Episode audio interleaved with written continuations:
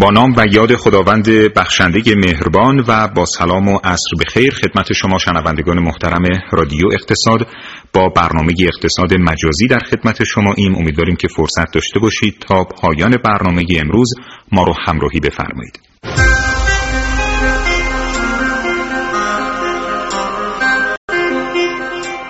مطلعید که در برنامه اقتصاد مجازی از کسب و کارهای اینترنتی صحبت می‌کنیم و فضای مجازی در ایران و سعیمون بر این هست که با حضور میهمانان و کارشناسان در برنامه اقتصاد مجازی این برنامه راهنمایی باشه برای شما کارآفرینان عزیز به ویژه کسانی که به حوزه کسب و کارهای اینترنتی و الکترونیکی علاقه مند هستند. امروز هم با ما همراه باشید در برنامه اقتصاد مجازی با سامانه پیمکی 3003637 در این برنامه قراره که در مورد آموزش مجازی صحبت بکنیم زیر ها و انواع ابزارها و رسانه هایی در حوزه آموزش مجازی مورد استفاده قرار می‌گیره. از تحول زیر ها در گذر زمان صحبت خواهیم کرد. وضعیتی که در کشورمون داریم و بایدهایی که باید در این حوزه اتفاق بیفته برای اینکه وضعیت بهتری رو در حوزه آموزش مجازی شاهد باشیم. اگر در مورد موضوع برنامه هم سوال و نکته دارید با سامانه پیمکی 303637 با ما در ارتباط باشید.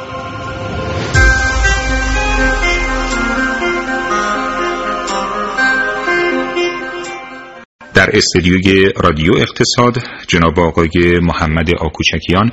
میهمان ما هستند مدیر آکادمی مجازی ایرانیان مدرس و مشاور در حوزه کسب و کارهای الکترونیکی و میهمانانی که همچون برنامه های گذشته در استدیوی رادیو اقتصاد حضور دارند. اگر در بین برنامه سوالی داشته باشند حتما مطرح خواهند کرد و سعی می‌کنیم که جلسه پرسش و پاسخ باشه. با حضور میهمانان در برنامه اقتصاد مجازی.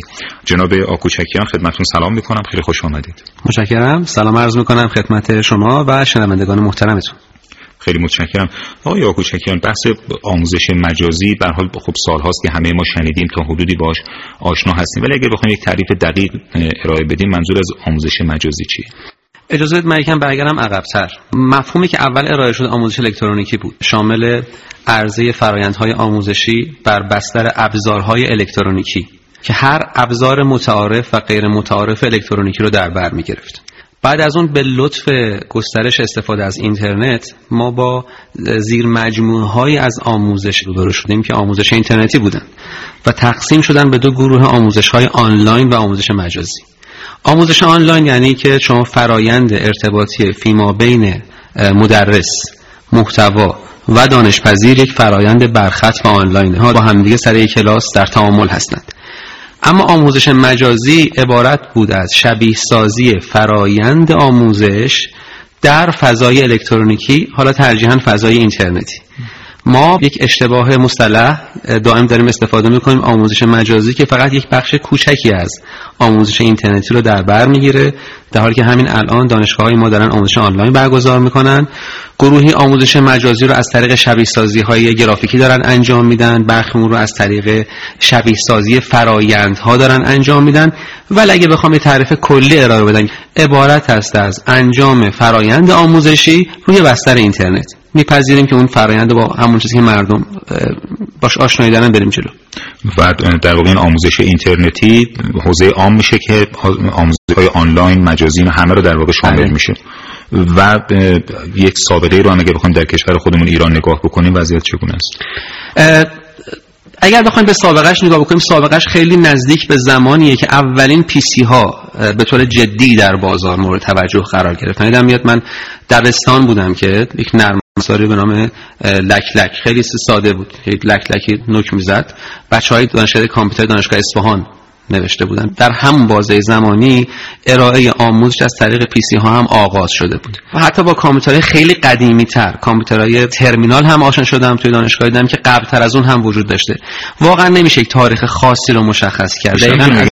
زمانی که مثلا شاید حتی قبلتر از اون چون اولین رایانه ها توی دهه 60 وارد کشور شدن و لذا اولین استفاده های آموزشی از این ابزارها اون, اون زمان اتفاق افتاد. منتها اگر منظور استفاده روی زیرساخت اینترنتی باشه فکر می‌کنم برمیگرده به سالهای 75 به بعد که شما درست میفرمایید که اینترنت وارد شد قیمتش یکم مناسب تر شد و آموزش به اون حالت دایلاپی که قبلا وجود داشت دست مردم رسید. و مقایسه اگر داشته باشیم با آنچه که حالا مثلا آموزش در فضای فیزیکی و حقیقی اگر اسمش رو بگذاریم در مقایسه با اون آموزش مجازی چه تفاوت‌هایی داره اینا با کاملا دو دنیای متفاوتن. این بحث رو من همیشه با دوستان دارم که آموزش مجازی برگزاری همون آموزش حضوری تو فضای مجازی نیست.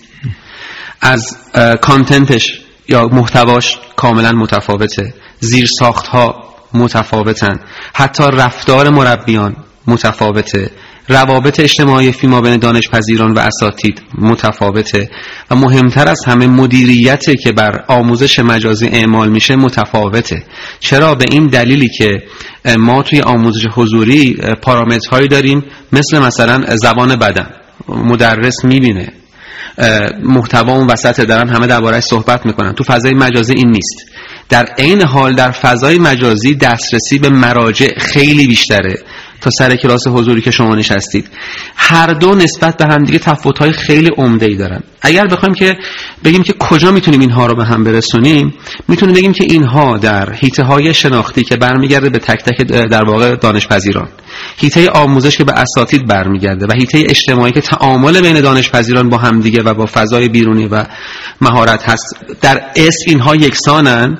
ولی در محتوا خیلی فرق می‌کنن بعد تازه آموزش مجازی بر بستری از فناوری سوار شده که توی آموزش حضوری اگر نخواهیم بگیم استفاده از ویدیو پروژکتور و تخته هوشمند خیلی مثلا اتفاق خاص افتاده اون بستر فناوری به اون شکل خیلی وجود نداره. و وقتی بحث کیفیت مطرح میشه اشاره کرد که به حال فاکتورهای مختلفی اثر گذاره هم در آموزش مجازی همون که به شکل سنتی ما شاهدش بودیم. می‌تونیم در کل بگیم که مثلا کیفیت در آموزش مجازی یا اون شکل سنتی متفاوته با هم. من اعتقاد دارم اصلا ما نباید اینها رو از هم تفکیک کنیم. ما یه مفهومی داریم تحت عنوان همگرایی دیجیتالی. توی مفهوم همگرایی دیجیتالی میگه ما باید مشخص بکنیم. که آموزش مجازی تا کجا ما هدف چیه؟ هدف رسوندن یک مهارت یک دانش به دانش پذیره. خب؟ این هدفه. این که ما بخوایم الزاما بگیم این کار رو باید با آموزش مجازی انجام بدیم یا با آموزش حضوری این اشتباهه. ما باید مشخص بکنیم که آموزش مجازی جایی باید وارد بشه که آموزش حضوری دیگه از انجام اون کار ناتوانه. یا آموزش حضوری زمانی باید وارد بشه که آموزش مجازی از انجام این کار ناتوانه. لذا به اعتقاد من توی این تجربه سالهایی که انجام بدم به نظرم هر دوی اینها برای رسوندن یک مهارت به دانشپذیر لازمه. حالا ممکنه توی جایی سهم یکشون صفر باشه که صد ولی اغلب اون چیزی که من دیدم ما به ترکیب هر دو برای اون رسوندن به اون هدف اصلی نیازمندیم ممنونم. آیا کوچکیان اشاره کرد که به حال برای این انتقال یک مهارت یا دانش به دانش آموزان می‌تونیم از هر دو شیوه استفاده بکنیم و فاکتورهای متفاوتی هم اثر گذاره من میگم می‌تونیم نه باید, باید استفاده بکنیم. و به نکته هم که اشاره کرد در بحث خود در واقع آموزش مجازی یا اینترنتی اینکه نباید یکسان در نظر بگیریم با اون شیوه سنتی. چون گاهی اوقات این اتفاق میفته ما همون محتوا رو می‌خوایم در واقع به شکل مثلا اینترنتی عرضه بکنیم با همون قالبی که توی فضای سنتی ما در ادامه بحثمون خواهیم دید که چرا این دو نوع مدیریت کاملا متفاوتن. ببینید شما وقتی که در یک آموزش حضوری قرار دارید حتی اگر افراد از شهرهای مختلف اومده باشند وقتی که در زیل فرهنگ یک مکان قرار می‌گیرند یک جورایی یک در واقع نزدیکی بین اینها در تعاملاتشون و رفتارهاشون اتفاق میفته ولی شما تو آموزش مجازی شما حالا من آموزش آنلاین رو بگم خدمتتون شما یک دانشجویی رو از مشهد دارید. یک دانشجویی رو از اصفهان دارید. استاد شما در خارج از کشور قرار داره. و اینها چون در یک مکان نیستن حالت اون نزدیکی فرهنگی و ارتباطی هم وجود نداره. اداره کردن یک چنین فضای چند فرهنگی مدیریت مخصوص خودش رو میطلبه. در آموزش حضوری هم هستا چون اغلب دانشگاه های ما بین‌المللی نیستند مرکز آموزشی ما حتی استانی هم نیستن. شهر و محله خودشون رو پوشش میدن. ولی تو آموزش مجازی هر آموزش مجازی حتی شما یه شرکت کوچیک هم داشته باشین احتمالاً آدم‌هایی از جاهای مختلف دارید. ما مفهومی داریم تحت عنوان خلق یک محصول در کلاس جهانی. وقتی از کلاس جهانی صحبت می‌کنیم منظورمون این نیست که ما یک محصول رو اسمش رو عوض کنیم بسته بندیش رو عوض کنیم کاتالوگش رو زبانش رو عوض کنیم بفرستیم توی شهر دیگه منطقه دیگه. ما باید محصولی رو برای مردمی با ادیان مختلف فرهنگ های مختلف گویش های مختلف زبان های مختلف برای اونها باید تولید بکنیم. تو آموزش مجازی این خیلی زیاد خودش نشون میده. مدیریت کردن در یک چنین فضای چند فرهنگی که تازه با آموزش هم سر کار داره بله. که بخشی از این آموزش ممکنه با آموخته های پارادایمی و فرهنگی اون افراد تفاوت داشته باشه خیلی فرق داره با آموزش حضوری. همین نکته که اشاره کردید وقتی در مورد کالا صحبت می‌کنیم در معیار جهانی خیلی کار سخت میشه به ویژه اینکه یک بسته آموزشی باشه و قرار باشه که یک مهارت یا دانشی رو آموزش بدیم. در این برنامه و چند برنامه آینده در اقتصاد مجازی بیشتر در مورد آموزش اینترنتی و مجازی صحبت خواهیم کرد. از ابعاد مختلف سعی می‌کنیم که این موضوع رو بررسی بکنیم. در این برنامه بیشتر تاکیدمون روی زیر ساخت ها هست اینکه چه زیر ساخت های مورد نیازه چه تحولی در زیر ساخت ها اتفاق افتاده. در ادامه برنامه اقتصاد مجازی از رادیو اقتصاد با شما همراهیم با سامانه پیامکی 303637 می‌تونید با ما در ارتباط باشید و در مورد موضوع برنامه اگر نکته دارید یا سوالی دارید مطرح بفرمایید. در این برنامه در مورد آموزش اینترنتی و مجازی صحبت می‌کنیم. جناب آقای محمد آکوچکیان مدرس و مشاور در حوزه کسب و کار الکترونیکی میهمان ما هستند و دیگر میهمانانی که در این حوزه فعال هستند و در استودیوی رادیو اقتصاد حضور دارند. جناب آکوچکیان خب اشاره کردید به بحث آموزش مجازی یا اینترنتی و اینکه از ابعاد مختلف باید این موضوع رو بررسی بکنیم. هم در بحث محتوا که حالا حتما در این برنامه یا برنامه های آینده بهش خواهیم پرداخت. و نکته دیگری که می‌خوایم در این برنامه بیشتر بهش بپردازیم موضوع زیر ساخت هست. اینکه از چه زیر ساختایی باید استفاده بکنیم و وضعیت کشورمون رو چطور می‌بینیم؟ برای موفقیت آموزش مجازی ما نیازمند شبیه سازی یک فضای پژوهشی هستیم یک جامعه پژوهشی رو باید بنیان گذاری بکنیم. صرف نظر از اینکه در کدام موقعیت جغرافیایی می‌خوام آموزش راه اندازی بکنیم بر این اساس ما نیازمند چهار مدل زیرساخت مختلف هستیم. این زیرساختها زیرساختهای مربوط به مدیریت محتوای آموزش الکترونیکی زیرساختهای مربوط به مدیریت ارتباطات و فناوری های ارتباطی داخل سیستم که فرایندها رو اداره می‌کنه زیرساختهای مربوط به حضور اساتید توی سیستم و زیر ساختای مربوط به حضور دانشجویان در داخل سیستم. این دو تا آخری که گفتم ممکنه حتی از منظر بعضی این باشه که فقط نقش متفاوته دیگه نه. فرایندها واقعا تفاوت داره. به اعتقاد بنده این چهار زیر ساخت در کنار هم قرار می‌گیرن و یک مجموعه رو تحت عنوان سیستم مدیریت آموزش یا اصطلاحا LMS رو به ما معرفی می‌کنن. البته باز هم مثل همون آموزش مجازی که یک مفهوم تو ذهن مردم انداخته LMS وقتی میگیم بلافاصله مردم میرن ممکنه برن سراغ یک وبسایتی که محتوای آموزشی داخلشه. شما یه یوزر پسوردی وارد می‌کنید از اون محتوا استفاده می‌کنید ولی اون چیزی که من صحبت می‌کنم منظور یک سامانه است که کل این فرایندهای دانشجو استاد محتوا فرایندها رو برای شما به نحوی اداره می‌کنه که شما بیشترین بازخورد رو در این اهداف آموزشتون دریافت بکنید. ممنونم از شما و اشاره کردم در ابتدای برنامه که میهمانانی در استودیوی رادیو اقتصاد حضور دارند. در این بخش اگر میهمانان نکته و سوالی دارند مطرح بکنن. کسی از میهمانان سوالی دارین؟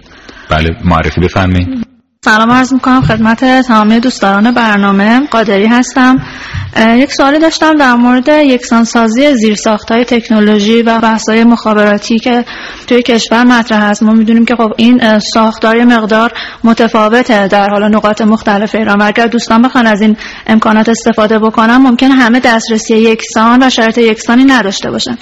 حالا در مورد این توضیح بفرمایید که چجوری این یکسان سازی انجام میشه اصلا براش چیزی دیده شده روندی طراحی سیستمی یا حالا به هر ترتیبی که هست؟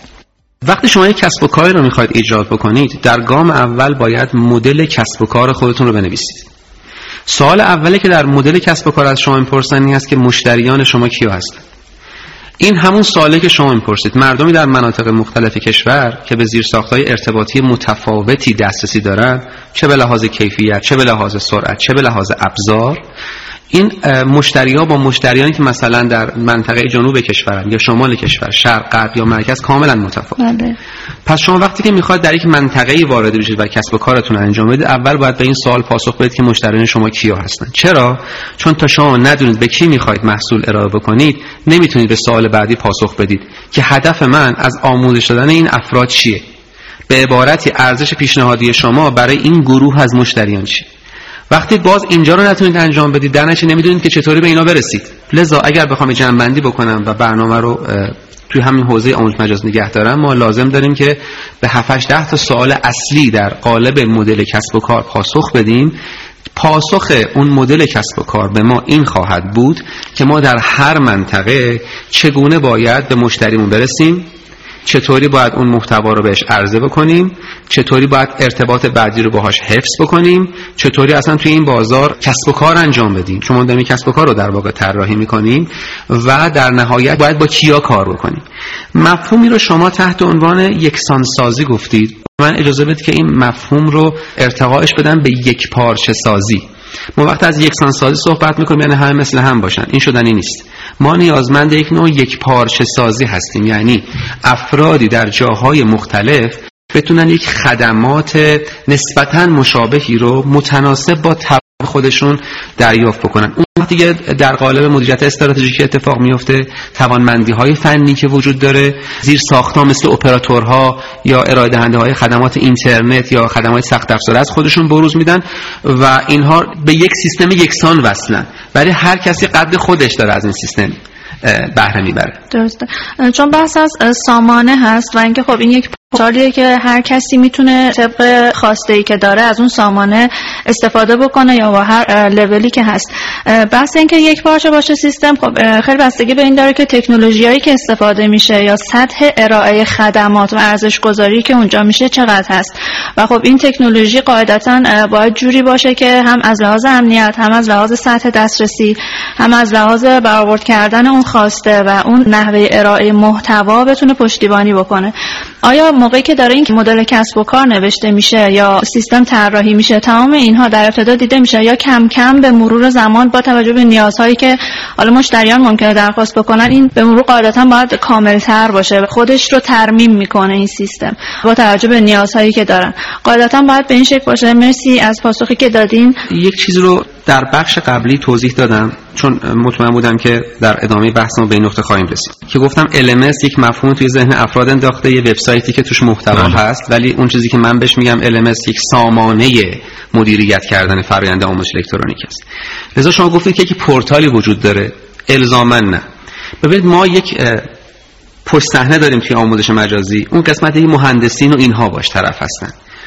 یک دکور داریم اون قسمتی که مشتریا باش در تعامل هستن. interface ی که حالا اونها user interface یا user experience این واژه انگلیسی رو اتفاقا بعد استفاده کنیم. تجربه کاربری و رابط کاربری. این رو برای دوستانی که حالا ممکنه یکم تخصصی تر برنامه رو دنبال بکنن. هر گروه از مشتریان رو باید تجربه و رابط مخصوص به خودشون رو بهشون عرضه بکنیم. ممکنه در زیر ساخت اون پشت صحنه یک پورتالی وجود داشته باشه که قطعا هست و یک فضای کلود یا رایانش ابری وجود داشته باشه که قطعا هست ولی مشتری اصلا نباید بدونش اتفاق می‌خواد بیفته. به مفهوم خیلی فوق اشاره کردید سیستم خود ترمیم باید باشه. ما مفهومی داریم که حالا تو بخش بعدی شاید بیشتر بشه پردازیم. اصلا وقتی ما می‌خوایم سیستمی طراحی کنیم نیمی از یک چرخه شکلگیری تفکر استراتژیک در درون سازمان اخذ بازخورد تحلیل بازخورد و یادگیری از بازخورد و استفاده این در ادامه استراتژی هاست. یک همچین سیستمی باید به دو روش بتونه خود ترمیم باشه یا در واقع ترمیم بشه. یک قسمتی باید خود ترمیم باشه یعنی سیستم بتونه یاد بگیره از رفتار مردم که چطور دارن کار انجام بدن.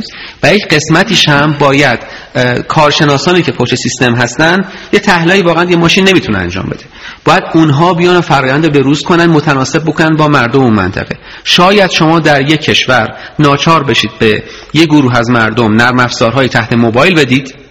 به یک گروه بگید که حتما پای سیستم بنشینن برای گروهی سیدی بفرستید. بله. و یا حتی برای یک گروهی از دانشجویان که مثلا پای دکلهای نفتی هستن این تجربه که خود ما داریم یک شبکه کوچولو اینترنت آموزش مجازی بفرستید چون اونا امکان هیچ ارتباطی با خارج از محدوده خودشون رو هم ندارن.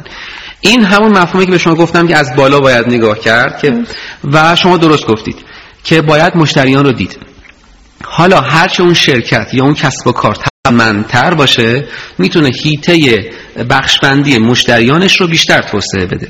اگر که قدر توان خودش.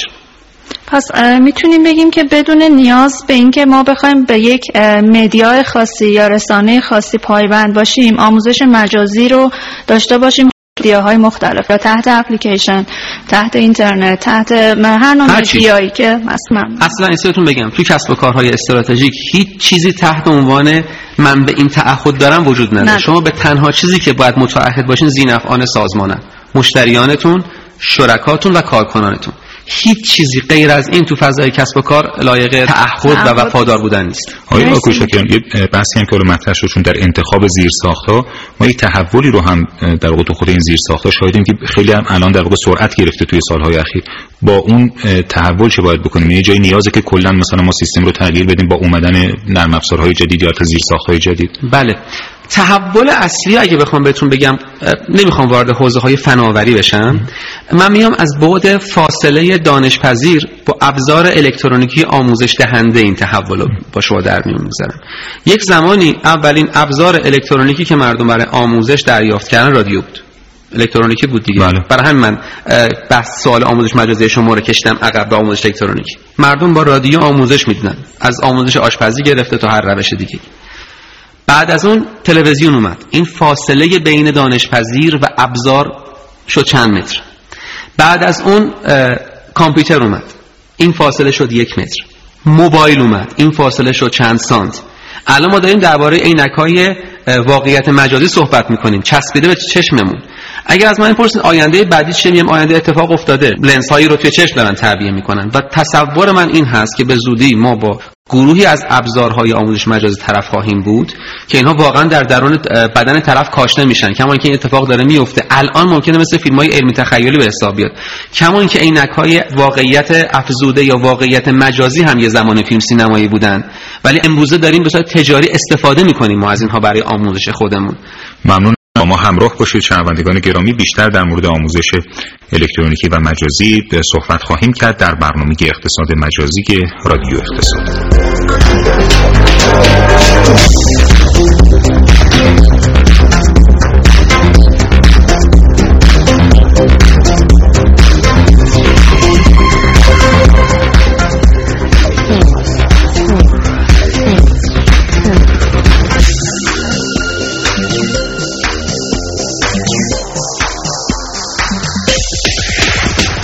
عصرتون بخیر شنوندگان گرامی همراهان رادیو اقتصاد همچنان با اقتصاد مجازی همراه شما این سامانه پیمکی ما رو به خاطر داشته باشید. سی هزار سی و شش سی و هفت که می‌تونید با ما در ارتباط باشید. در مورد آموزش مجازی و الکترونیکی صحبت می‌کنیم.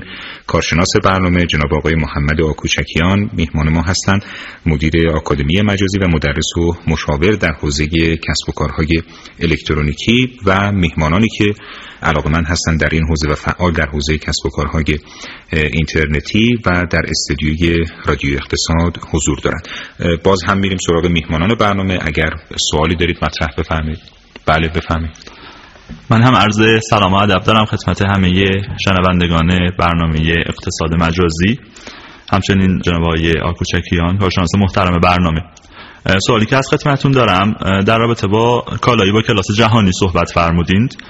می‌خوام بدونم که آیا برای طراحی یک سیستم آموزش مجازی یا آموزش الکترونیک ما استانداردهای مشخصی داریم که بتونیم بر اساس اون استانداردها بیایم این فرایند رو پیش ببریم و یک سیستم یک پارچه و استاندارد شده در راستای ارائه محتواهای تولید شده در بخش های مختلف آموزش مجازی رو پیاده سازی بکنیم و در کل کشور ارائهش کنیم.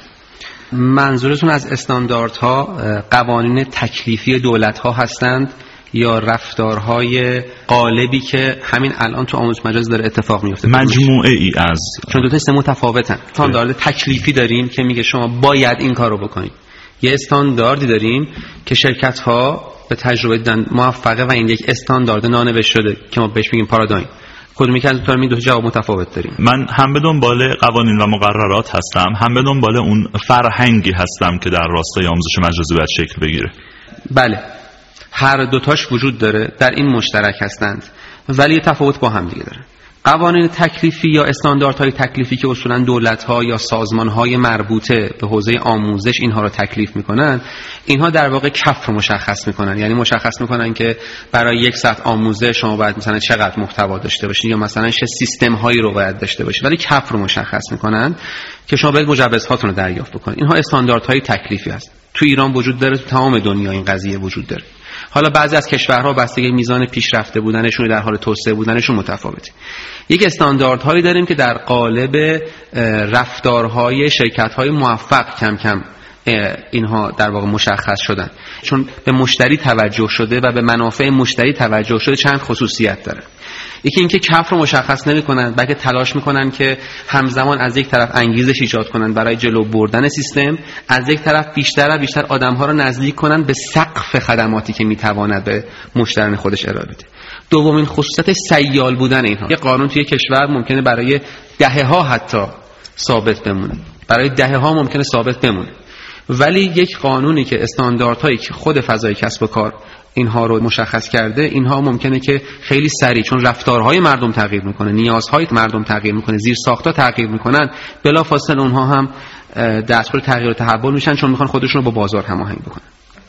اگر که بخوام سوالم رو یه مقدار تکمیل ترش بکنم این استانداردهای تکلیفی که فرمودین و قانونهای ثابتند چند نمونش رو که داخل ایران ما داریم رو اگر عنوان بفرمایید که بیشتر بتونیم باش ارتباط برقرار بکنیم. خیلی ممنون میشم. چون یه سوال تکمیلی دیگه هم دارم که در رابطه با اون رفتار شرکت های موفقه بعد از پاسخی که در رابطه با استانداردهای تکلیفی دریافت می‌کنم اون سوال رو مطرح خواهم کرد. اگر بخوام نمونه ای از یک استاندارد تکلیفی رو برای شما مثال بزنم ترجیح میدم برم سراغ سازمان آموزش فنی و حرفه‌ای. که بیشتر باش آشنایی دارم. پس از سالها تبادل نظر و بحث و جدل در حوزه اینکه آینامه ها چی باشه و اینها استانداردهایی که مثلا مشخص کردن این هست که شما فقط فرض کنید که باید یک وبسایتی داشته باشید یک سیستم همون پورتال LMS داشته باشید متناسب با استانداردهای آموزش دریافت کردید فلان مقدار ویدئو متن و فایل صوتی داشته باشید. کلاس هاتون مثلا اگر یا باید آنلاین باشه یا برای فلان درس باید آموزش مجازی داشته باشید در همین میزان فعلا بسنده کرده و البته تکالیفی رو هم برای مدیر سیستم آموزش مجازی و مدرس سیستم آموزش مجازی مشخص کرده. توی وزارت علوم اطلاعی که از سازمانی که باشون کار کردیم دارم می‌دونم یک مقداری کمی بیشتر به کلاس های آنلاین توجه می‌کنن چون همچنان آموزش مجازی به اون مفهوم شبیه سازی خیلی مورد قبول گویا در سیستم آموزش عالی نیست و بیشتر کلاس ها همون کلاس های حضوری هستند که در فضای آنلاین برگزار میشن که خب استانداردهایی رو هم به دانشگاه ها در این حوزه تحمیل می‌کنن. مجددا سوالی رو در در حوزه استانداردهای تکلیفی می‌پرسم. الان ارگان هایی که مجوز لازم رو صادر می‌کنند برای بحث مربوط به آموزش مجازی در ایران رو اگر عنوان بفرمایید خیلی ممنون میشم و از اون طرف اگر تعدادشون از یکی بیشتر هست آیا باعث ایجاد اختلاف و باعث تشویش در استاندارد سازی این فرایند و یک پارچه سازی به وجود نخواهد اومد؟ می‌دونم که سازمان های متعددی مجوز آموزش میدن به آموزشگاه ها و مراکز آموزشی.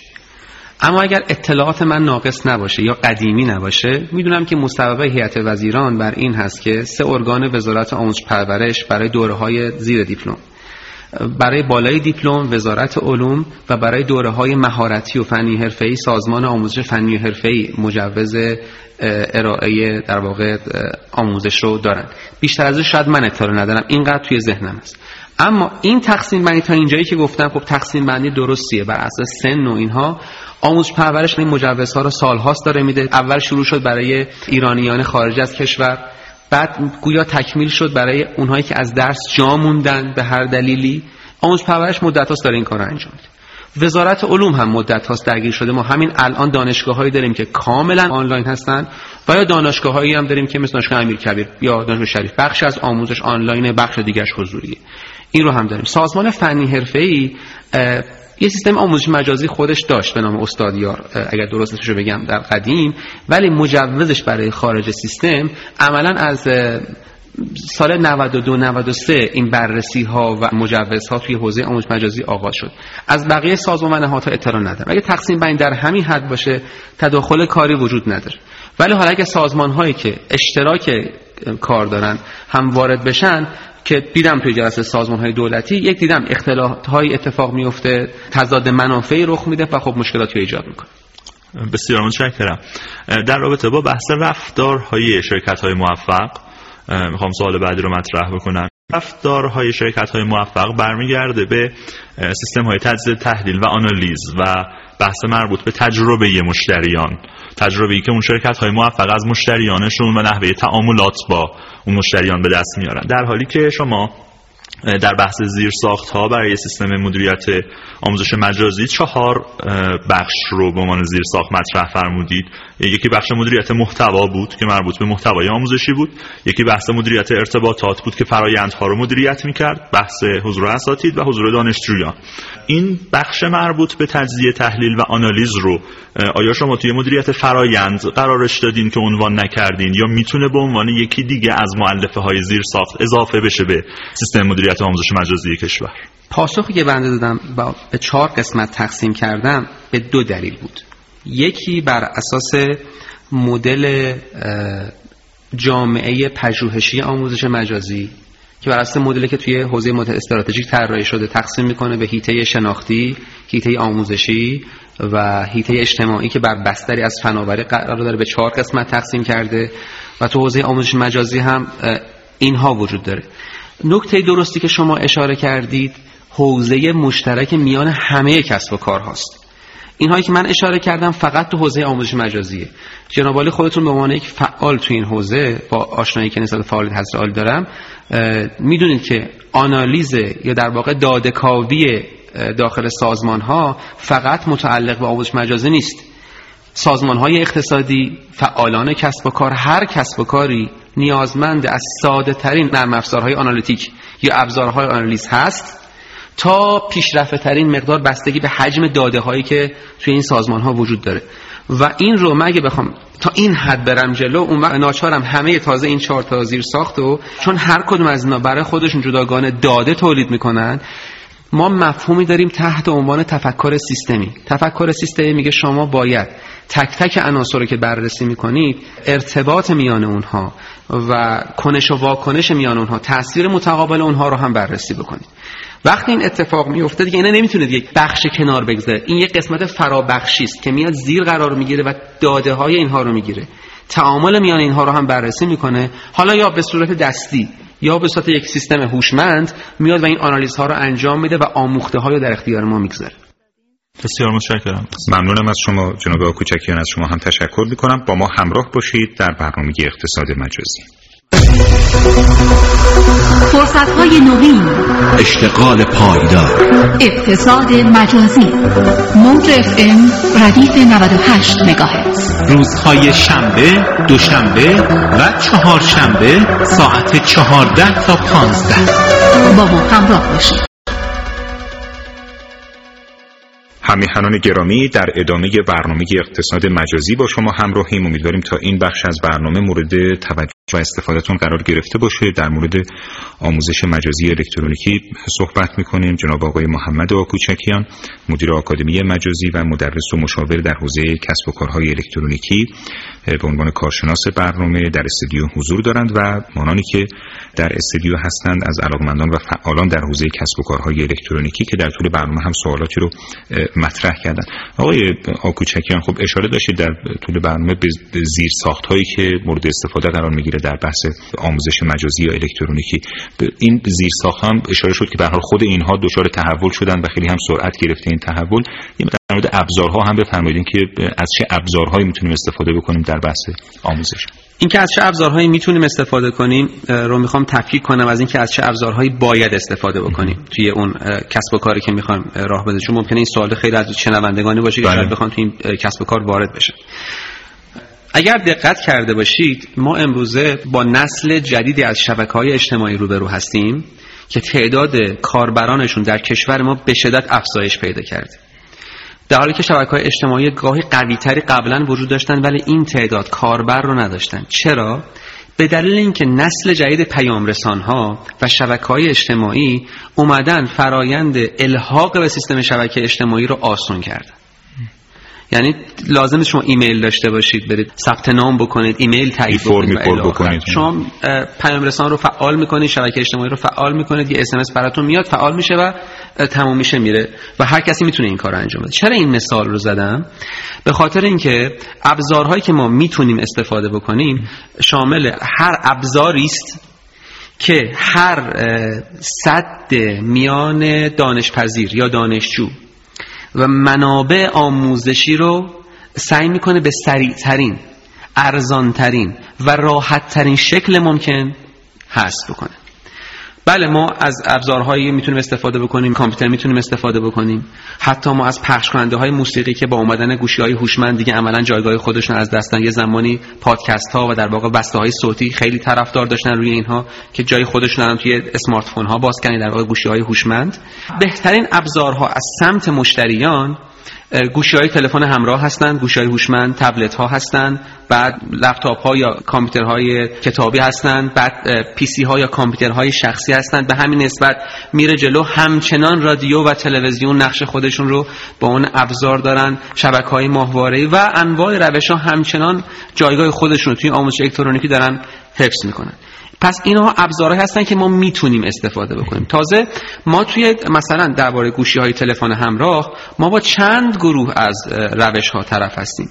یه گروه مبتنی بر روش های مبتنی بر نرم افزارهایی هستند که واسطه بین کاربر قرار می‌گیرند و اون محتوای آموزشی. سوالی که سگا خانم هم پرسن و بحث تجربه کاربری و رابط کاربری اونجا بله. مطرح کردیم. بعضی از گروه سرویس های آموزش مجازی آموزش آنلاین گروهی هستند که بر بستر وب در واقع خدمات رسانی می‌کنند منتها بهینه سازی شدن برای استفاده روی گوشی های تلفن همراه. هر دوی اینها الان به شدت مورد استفاده قرار می‌گیرن. مذرات و فواید خاص خودشون رو هر کدوم دارن که از نرم افزار استفاده کنیم یا همون نسخه وب رو برای اون بهینه سازی بکنیم. لپتاپ ها باز خیلی امکان دسترسی ما رو به آموزش چون می‌تونیم حملش بکنیم با خودمون. به نسبت پی سی ها و خب پی سی ها هم خب جایگاه خودشون دارن و الاخر. اما اینکه از چی باید استفاده کنیم برمیگرده به اون سوالی که باز من در قسمت قبل پاسخ دادم. اینکه شما باید نگاه بکنید که کجا می‌خواید اون کسبتون رو توسعه بدید و کجا می‌خواید آموزش رو ارائه بدید و اونجا متناسب با همون. حالا ممکنه این سوال پیش میاد که آیا الزامن در مناطقی که به لحاظ اقتصادی محرومن. بله. یا از مرکز کشور دور هستند. آیا مثلا ما می‌تونیم گوشی های هوشمند رو در واقع لحاظ بکنیم؟ اگر این سوال سه سال قبل از من میپرسیدید من به شما می‌گفتم خیر. ولی اگر سوال دارید سال 1396 از من می‌پرسید میگم به لطف پایین اومدن هزینه گوشی های اندرویدی ما تقریبا در همه جای کشور کاربرانی داریم که دارن از گوشی های هوشمند اندرویدی استفاده می‌کنن. یا در خیلی جاهایی داریم که مناطق محروم به حساب میان. ولی موقعیت کاری افرادی با توانایی مالی بالا اقتضا می‌کنه که در اون منطقه محروم مشغول به کار باشن. پس الزاما محروم بودن یک منطقه نشون دهنده این نیست که ما نگاه باید بکنیم دقیقا مشتریمون کیه و متناسب با اون مشتری ابزار رو در واقع براش فراهم بکنیم. توی زیر ساختا چطوره یا کوچکی مثل بحث مثلا سرعت اینترنت دسترسی به اینترنت. اگر واقعیت رو بخوایم بگیم اگر با عنوان کسب و کار بخوایم توی این بازار فعال باشیم باید نگاه بکنیم چه هست. و بر اساس آن چیزی که روی میز وجود دارد ما بهترین برنامه رو تدارک ببینیم برای کسب و کارمون در این منطقه. اما اگه بخوایم به عنوان یک فردی که می‌تونه مشاوره بده به سیستم به سیستم حاکمیتی کشور که حاکمیتی منظورم اون بخشی از سیستمی که توان اجرایی داره برای اینکه زیر ساختار رو توسعه بده. حالا هر وزارتخونه یا سازمانی که هست شاید به نظر بیاد که این نوعی نابرابری باشه که مثلا یک منطقه که به هر دلیلی اینترنت کند دارن اینترنت موبایل خیلی آرومی دارن یا ابزارهای الکترونیکی مناسبی در اختیارشون نیست آیا اونها باید از آموزش با کیفیت مثل افرادی که در نزدیک مرکز کشور یا استانهای از لحاظ اقتصادی قوی تر هستن باید فرق وجود داشته باشه. طبیعتا به عنوان یک انسان خیر. ما در اصلی به سر بریم که باید پاسخهای مدیریتیمون به نیازهای مشتریامون انسان محور و متناسب با عواطف و احساسات هم باشه. چون توی نسل سوم کسب و کار داریم کار بله. می‌کنیم. و اتفاقا خود این آموزش مریضه می‌تونیم در پاسخ به همین نیاز یک بخش ایجاد بله. و دو روش وجود داره. یکی که خود من اعتقاد دارم شخصا. همچنان کسب و کارهای حتی کوچیک می‌تونن با ابتکار و نوآوری کاری بکنن که کیفیت آموزش برای نقاط مختلف کشور برابری بکنه. یک مثال براتون بزنم. در سال 1386 قرار شد که یک آموزش مجازی برای المپیاد نجوم در سطح کشور برگزار بشه با استقبال خیلی خوبی برقرار بود. به من گفتن که در روستاهایی یک خط تلفن وجود داره و اون وقت اینترنت دایالاب بود.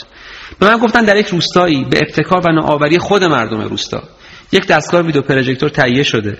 با همون یک خط با به سیستم وصل میشن و این رو روی دیوار میندازن. ببینید پس ما می‌تونیم با نوآوری بخشی از این محدودیت ها رو پشت سر بگذاریم بخشیش رو. ولی اون قسمت هایی که به حوزه های حاکمیتی و بالادستی رفت پیدا می‌کنه به نظرم روانی که دولت رفته و داره میره و باید هم بره توی افزایش سرعت و مهمتر از افزایش سرعت افزایش کیفیت اینترنت. حالا هرچی سرعت بره بالا.